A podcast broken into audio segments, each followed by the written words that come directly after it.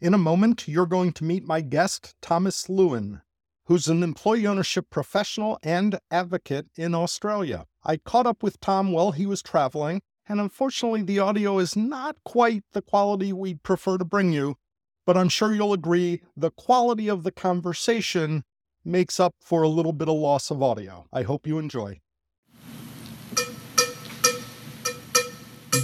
Welcome to the EO Podcast with Bret Keisling, part of the EO Podcast Network.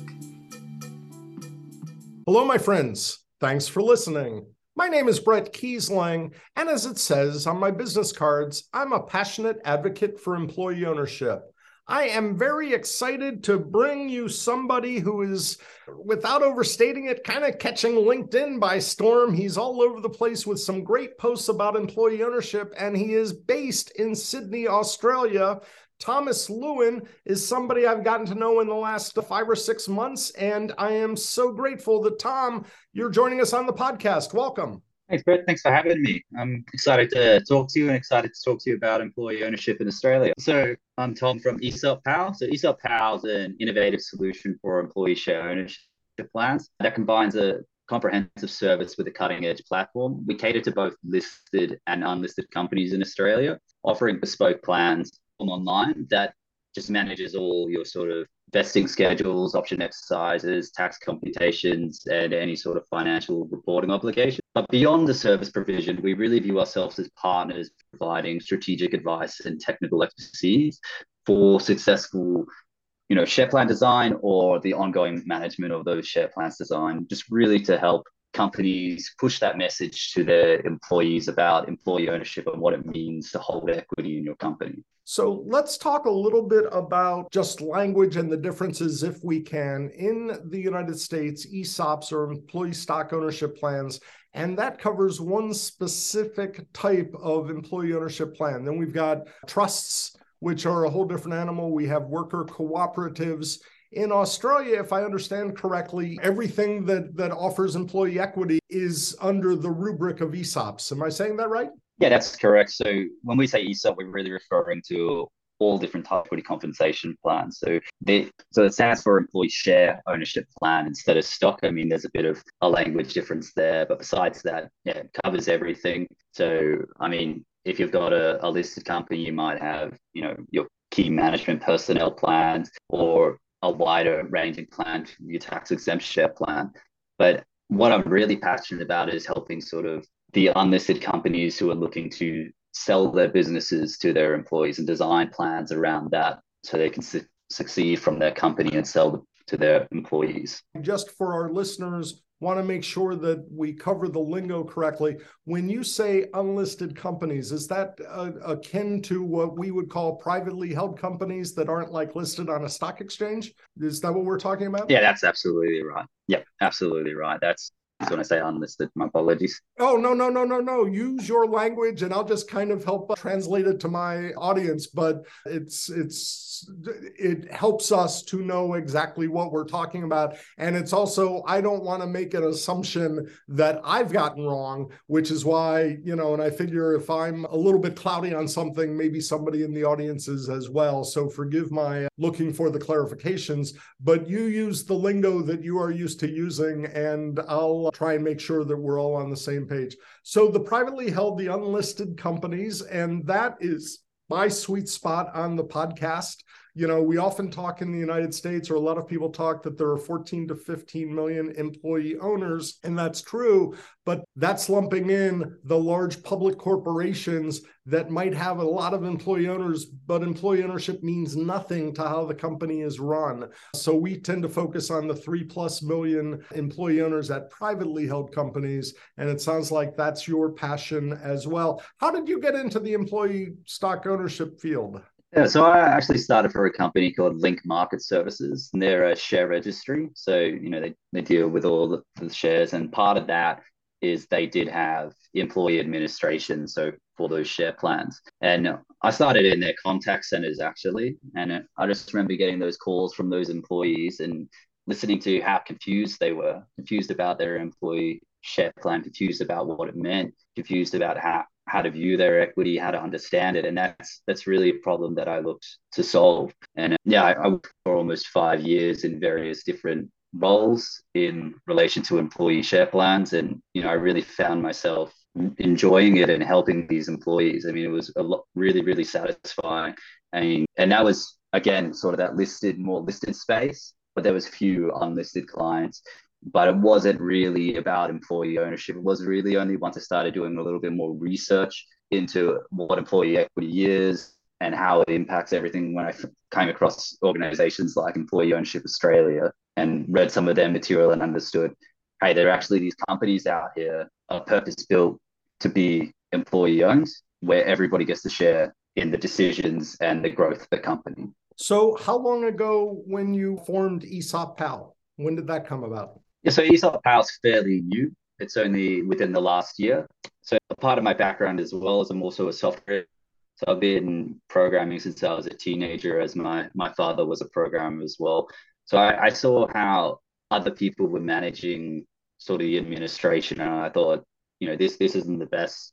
There's a better solution out there. And I tried working for a few businesses to help them build that solution, but I decided, you know, they don't really have the same vision as I have.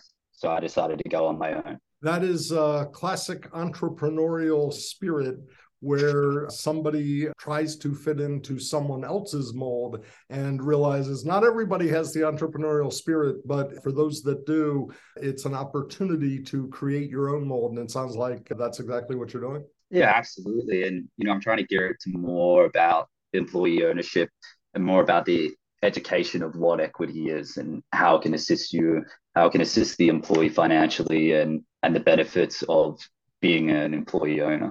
So I know from ESOP Pal's website, and it's conveniently enough esoppal.com, and we'll include a link in our show notes.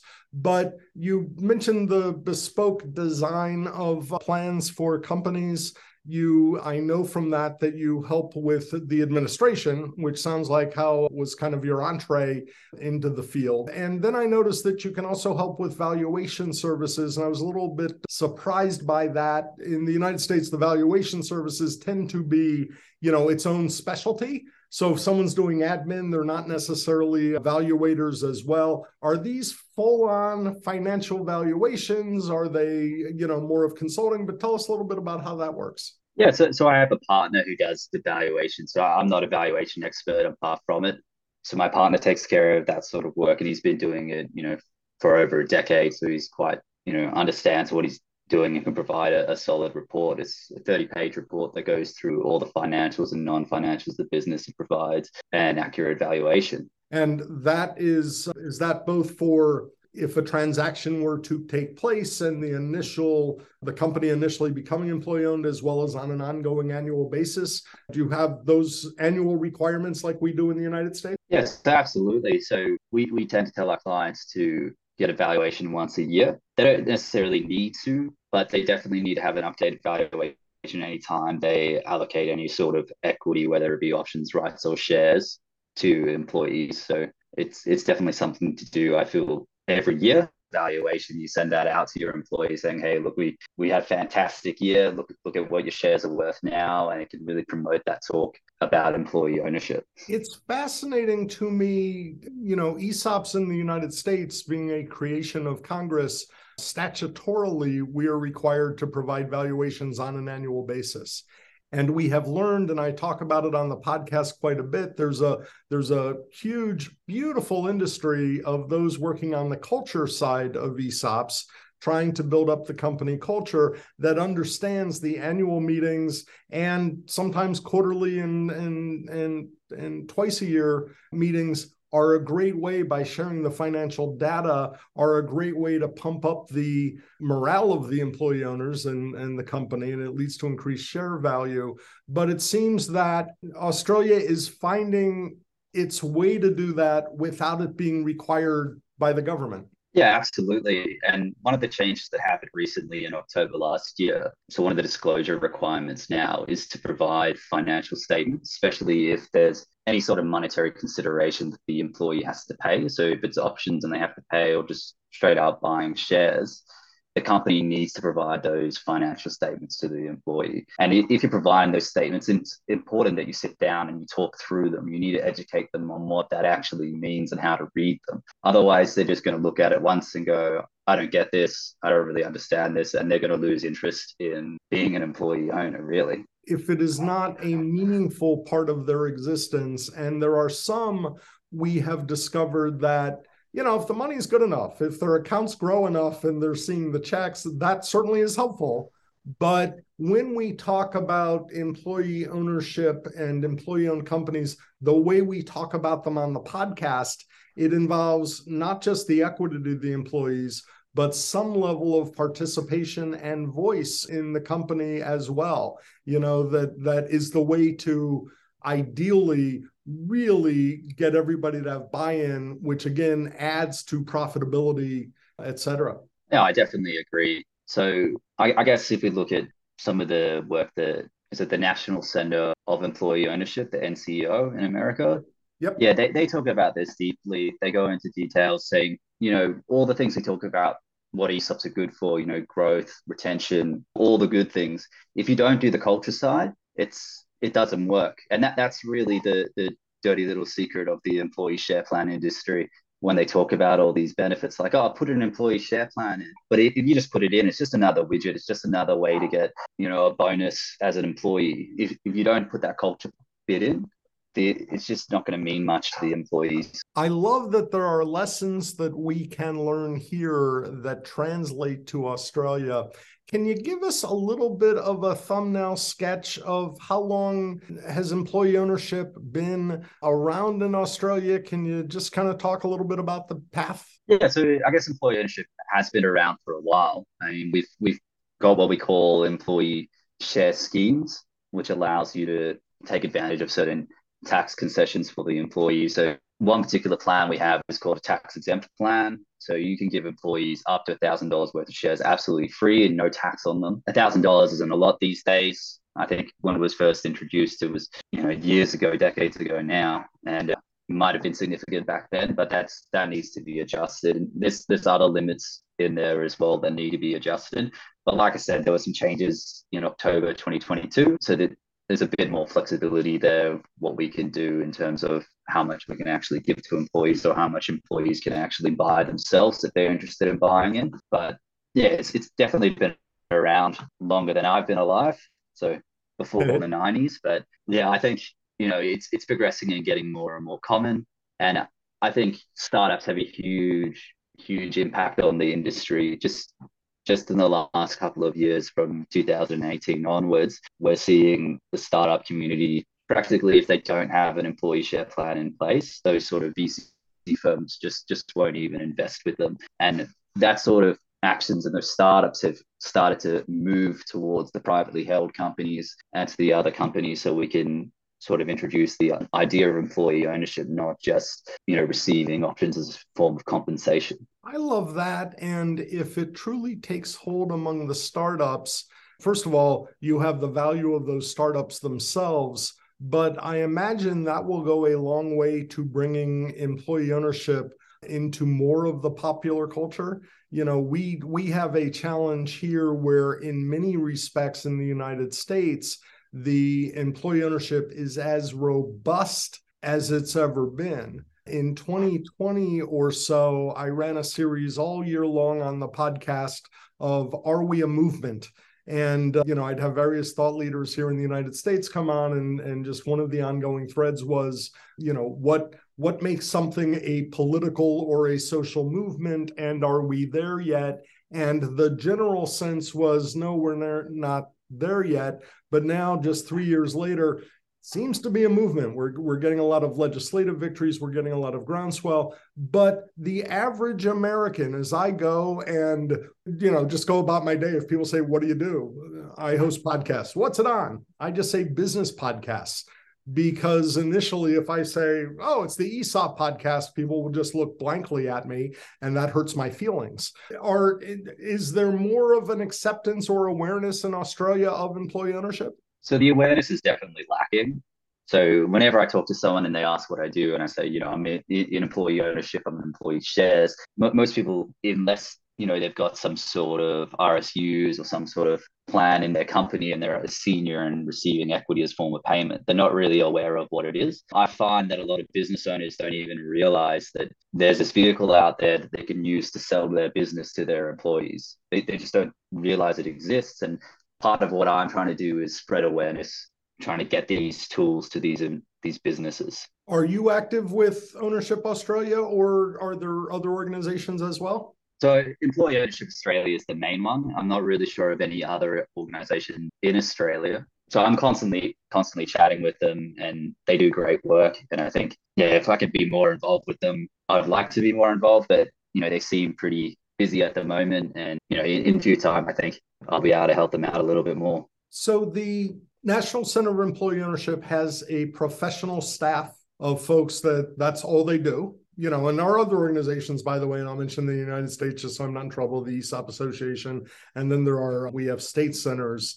The Employee Ownership Expansion Network is putting state mm. centers in many of our 50 states. So we have the professional staff who is tasked with growing employee ownership, but they're also supported by many, many employee owned companies, professional advisors, you know, people doing the work that you're looking to do as well. Is that the same sort of thing with Employee Ownership Australia, where it's a combination of professionals looking to spread the word as well as support from companies and professional advisors? Yeah, absolutely. So, so it's the same sort of model, just a much smaller scale, unfortunately. So they seem to be growing and getting bigger and bigger. And I, I think as the industry grows and as employee ownership becomes more common and business become more aware of it, I think you know their role will increase and they'll be more present. And I think you know they're the most present in Australia on employee ownership, and they have great resources for all sorts of companies. Excellent is it a coincidence that you have garnered so much attention through LinkedIn? And I realize social media is social media,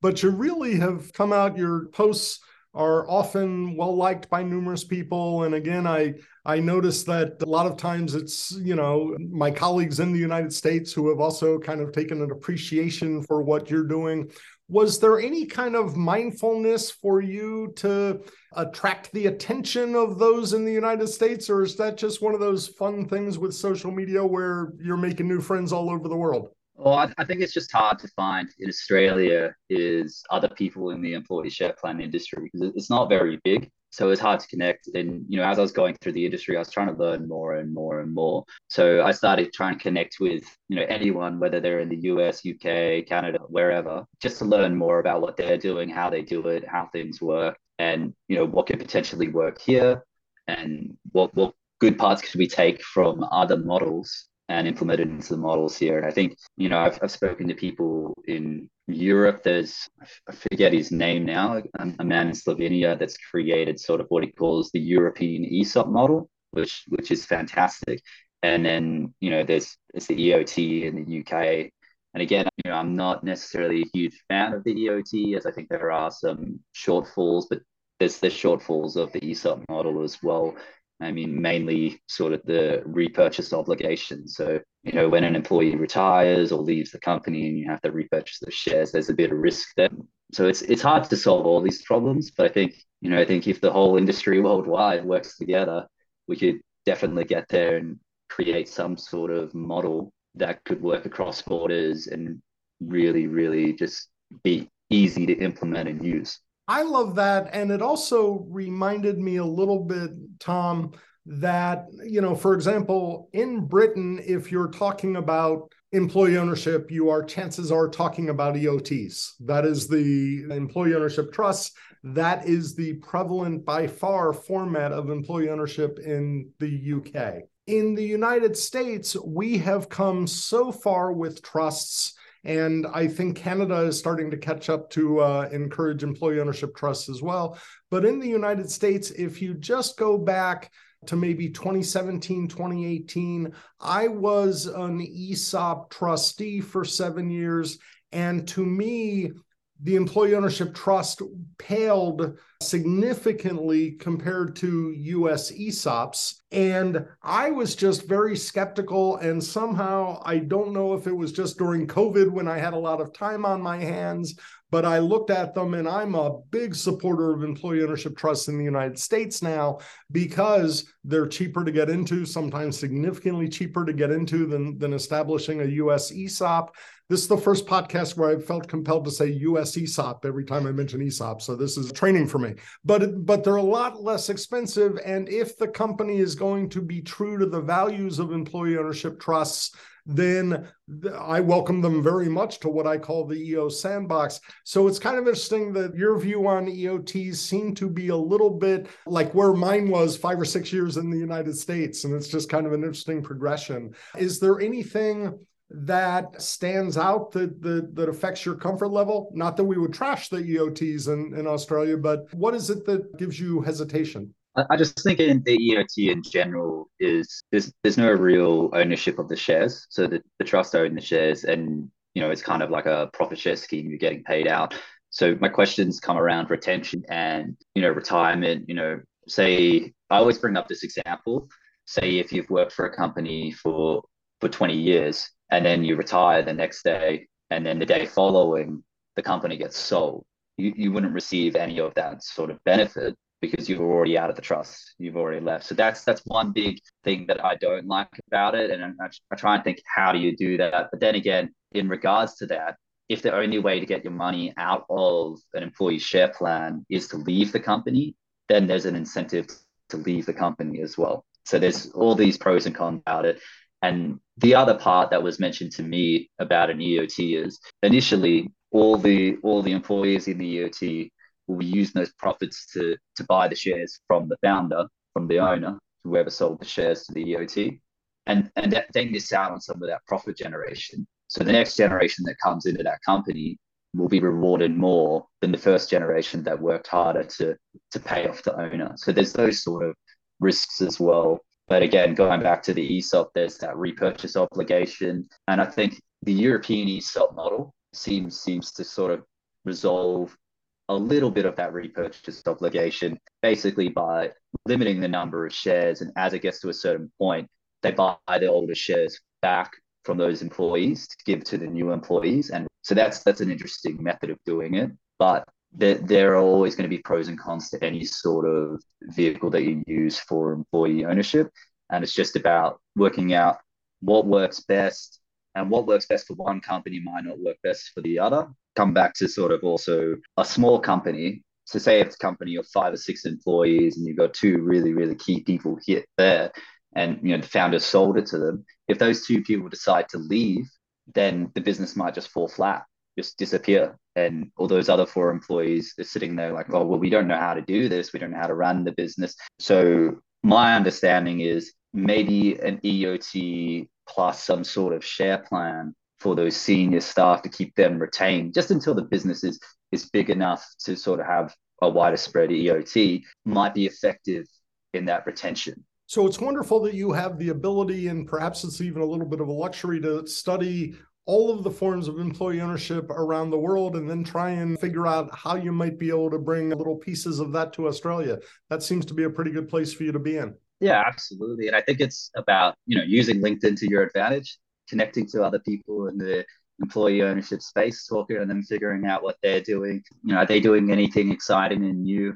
And sure enough, you'll you'll find people that sorts of different models who think this is the best way and you know you get the pros you can get the pros from everybody from each different model and then you can just compare and see you know what do i like what what has worked well for companies that i know what hasn't worked well for companies that i know and and just keep keep reiterating on the model until you until you get an effective model that works for you know most most companies. It's it's not going to work for everybody. I mean any plan that you put in, ones will work better in other companies than others and it, it really just depends on again what the founder wants what the owner wants for the company because you can't you can't really go against what their, their vision is and then what what the employees are actually going to want. We have learned in the united states that one of the selling points for esops to selling shareholders as they're looking at you know they often reach the point we call it here the silver tsunami it's all the baby boomers who own businesses Although we need to not pigeon ourselves too far into that because there are plenty of folks, uh, say in their prime, who are also looking to get some liquidity or that sort of thing. We often use it as a selling point that employee ownership is an amazing way to maintain the, the business founder's legacy by keeping the company in communities. Whereas if you sell to a competitor, at least here, you're likely to be moved to where the competitor's home office is. And so it's keeps the jobs in the community. It uh, creates a tremendous amount of loyalty for the founder, selling shareholder from those who stay because they realize essentially they've been given this gift of employee ownership. Is there a similar vibe in Australia? Does employee ownership tend to help with company and community stability? Yeah, absolutely. And I think the the guys out at Employee Ownership Australia can definitely talk more to that as they've implemented some of those EOT structures. So where it's they're really going for the the full employee ownership buyout. Whereas what I found is there's not as many companies in Australia that want to do that. They want to give, you know, 20, 30, 40% of the company to the employees they're not 100% sure they want to go completely employee owned and you know that's that's fair you know a founder's gone out they've they've built the business over 20 years they they want to get compensated and they're not 100% sure what they want to do. But i always say you know once you get to that 30 40% mark you can think about you know do you want to continue this? Is this working well? Do you want to continue selling your company? And and i think you know employee ownership is still fairly new to a lot of these businesses. And as time goes on you know more people will get comfortable of selling their entire company to their employees it's funny one of the things that we often hear in the united states and i met with a client in the last week or two that the selling shareholder echoed some of the same thoughts, which are, you know, they are worried that if they create a 100% ESOP or even a 51% ESOP, that they will somehow lose control or the ESOP trustee will try and take things over or quote unquote steal the company from underneath them. And I can tell you that it is so misunderstood. And, and I mentioned that, you know, I was an ESOP trustee for seven years as a trustee, I needed the people who knew how to run the company to run the company. I wasn't trying to steal anything, you know. So we look at those roles, but there's that hesitation that is understandable, but a little bit um, unfortunate because it really is based on fear and misunderstanding and not on reality. But is there that similar viewpoint in Australia that, you know, if we put too much into employee ownership, that we might lose control? Yeah, absolutely. That's that same sort of thinking here. And I think it's more about the awareness piece of teaching about employee ownership. And as we teach it more to everybody, then it'll become more common. And that's that's really my push is to try and push employee ownership into the popular culture. So everybody is aware of it, everybody understands it. It's not a foreign concept. And then everyone's aware of those companies that are already employee owned and doing fantastic. So there's companies that have been around for years. So I mean, we can just just look at those for examples to see that you know they're, they're not looking to take over the company and only have employee interests. And I mean, one of the things they always talk about giving management shareholding is to align management interests with shareholder interests. So I mean, eventually, if you get the company to be 100% employee owned, they're all going to be interested in you know making that company better and that's going to be a win for their community and a win for any other stakeholders or suppliers for that company because they're just going to look to do the best they can possibly do rather than short-term gains. I love that you said that, Tom. And one of the things that has struck me in employee ownership, and I've been what we call a serial entrepreneur. For me, I have always believed, and it's kind of the US capitalism of acting in the best interest of the shareholders, or I've understood it. And to me, having the employee owners be the shareholders is a great way to kind of soften some of the ugliness. You know, when the steel barons going back to the late 1800s, and I don't know why I decided to pick on them for the example, but the steel barons in the United States who got filthy, filthy rich, and a lot of employees died, well, they were acting in the best interest of the shareholders. So for me, by making the employees the shareholders and having that alignment, now, you know, during COVID, we saw in the US four times less likely during COVID to have layoffs, three to four times less likely to have pay cuts Whereas that's because the employees and the shareholders now are the same and their viewpoints align. And I just think that that's a, a very powerful piece of the employee ownership puzzle to me. Yeah, I definitely agree. Because if you have the employees thinking like owners, they're going to behave in that way. They understand the business still needs to make a profit. They understand the business still needs to grow, but they also understand, you know, we can't afford to to lose this employee. You know, I, I know exactly what that guy knows. And if he leaves, you know, I'm gonna be lost. I'm not gonna be able to do my job. I'm not gonna be able to get that done. And and I think, you know, if you just look at numbers, you you really miss that. You, you really miss, you know, even with employees that may not be, you know, A players, they could be B or C players, but that C player could be a central piece for the culture. So if you, you remove that person, suddenly everyone's down and they don't want to work anymore and they don't produce at the same level. So, I mean, just looking at numbers alone will never give you a full picture of how a business should be run. I think that makes a lot of sense. What is the number one takeaway? You know, my audience primarily in the United States. What is the number one takeaway you would like Americans to know about Australia employee ownership and what can the U.S. employee ownership field do to support Australians' efforts to grow EO? Yeah, so just that it's it's still growing, and we're trying to spread more awareness. And I think you know if you if you really want to help employee share ownership here in Australia, is either to get in touch with me or the Employee Ownership Australia team, and that they'll be able to really help guide where you should push push your message. So, Tom, as we move towards wrapping up, I hope that folks will, first of all, check out our show notes. We'll have links to you and ESOP Pal and Employee Ownership Australia so that folks can find them. But there is, and I've said this a lot of times on social media and on a number of podcasts employee ownership anywhere helps employee ownership everywhere. And I think it kind of ties in, and it's probably gives us a chance to circle back to where we started. It ties into why I think your employee ownership posts are resonating so much on LinkedIn with the US audience. You have a vibe that is very reminiscent to me of Darren Gleeman, who's one of my friends in the United States with MBO Ventures, who Darren literally changed the way I talk about employee ownership because he said for 30 years we've been talking about it wrong. And he just had a fresh new take quit scaring people about government oversight quit scaring people about you know a lot of the details and just focus on the profitability and the tax savings and and that sort of thing. And you have that very similar vibe that you're trying to not just explain employee ownership but almost breaking through the clutter with hey we're we're we're not looking at it the right way and you just have a very positive vibe in your posts that I hope everybody will uh, check out because it really is a refreshing way to talk about ESOPs and employee ownership. Yeah, so you know, I try and remain positive and I try and talk about the positives. I mean, employee share plans can be complex, but that doesn't mean you know we have to focus on that. We can focus on the good things that come from it. And I actually follow Darren. I actually enjoy his posts quite a bit.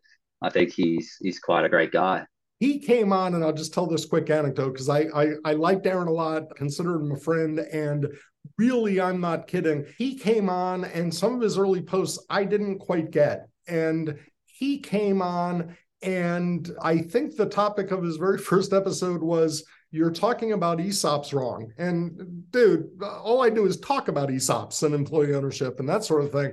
So I was loaded for bear and it was it was going to be positive, but I was going to give Darren pushback. And like six minutes into the episode, I'm like, holy moly, I've been talking about them wrong. And we need people like that and people like yourself to kind of shake things up and get us out of sort of the thinking that has brought us to where we are but it's not the thinking that will get us to where we need to be. You know, it's reaching that next level of stuff.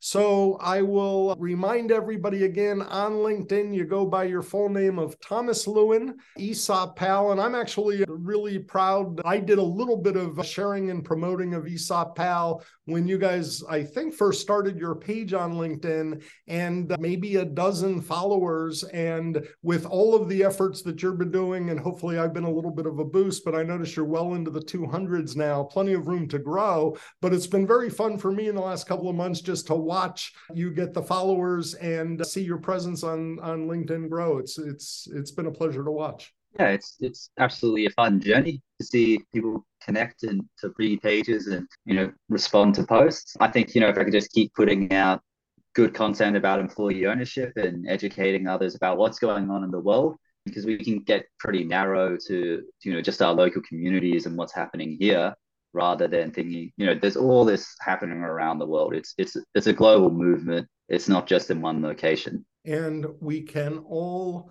learn from each other. And I'm very sincere. I said it just a couple of minutes ago, but employee ownership anywhere helps employee ownership everywhere. So we can all learn from each other. But I'd also encourage people to like and share your posts and from around the world because we're really in this together. Some of the specifics vary some of the details vary, but ultimately, what we share is an understanding that by providing equity to employees, it is a life changing event for the employees and the companies, and that we are all in agreement on. So, so Tom, thank you for everything that you are doing. Thank you for showing up on the scene of employee ownership internationally. I wish you great success and hopefully we may reach out uh, we're we're getting ready to take our summer break but maybe in the fall we'll see if we can't get a couple of the uh, folks from employee ownership australia to come on. And anything at all that uh, i can do or or my team can do to help promote your efforts dude we're all in because you've got just a great outlook a great vibe on employee ownership and we want to be as supportive of you as we can. Thanks Bret. Really appreciate it all right. With that, we're going to wrap up today's episode of the podcast. I'm very appreciative of Tom Lewin. You'll find him Thomas Lewin on LinkedIn. Look for ESOP Pal on LinkedIn and support our friends in Australia as they are supporting us. We are all in this together, the effort to grow employee ownership. I appreciate Tom and I appreciate you, the listener. Thank you so much. This is Bret Keisling. Be well. We'd love to hear from you. You can find us on Facebook at EO Podcast Network and on Twitter at ESOP Podcast. This podcast has been produced by Bret Keisling for the EO Podcast Network. Original music composed by Max Keisling. Branding and marketing by Bitsy Plus Design. And I'm Bitsy McCann.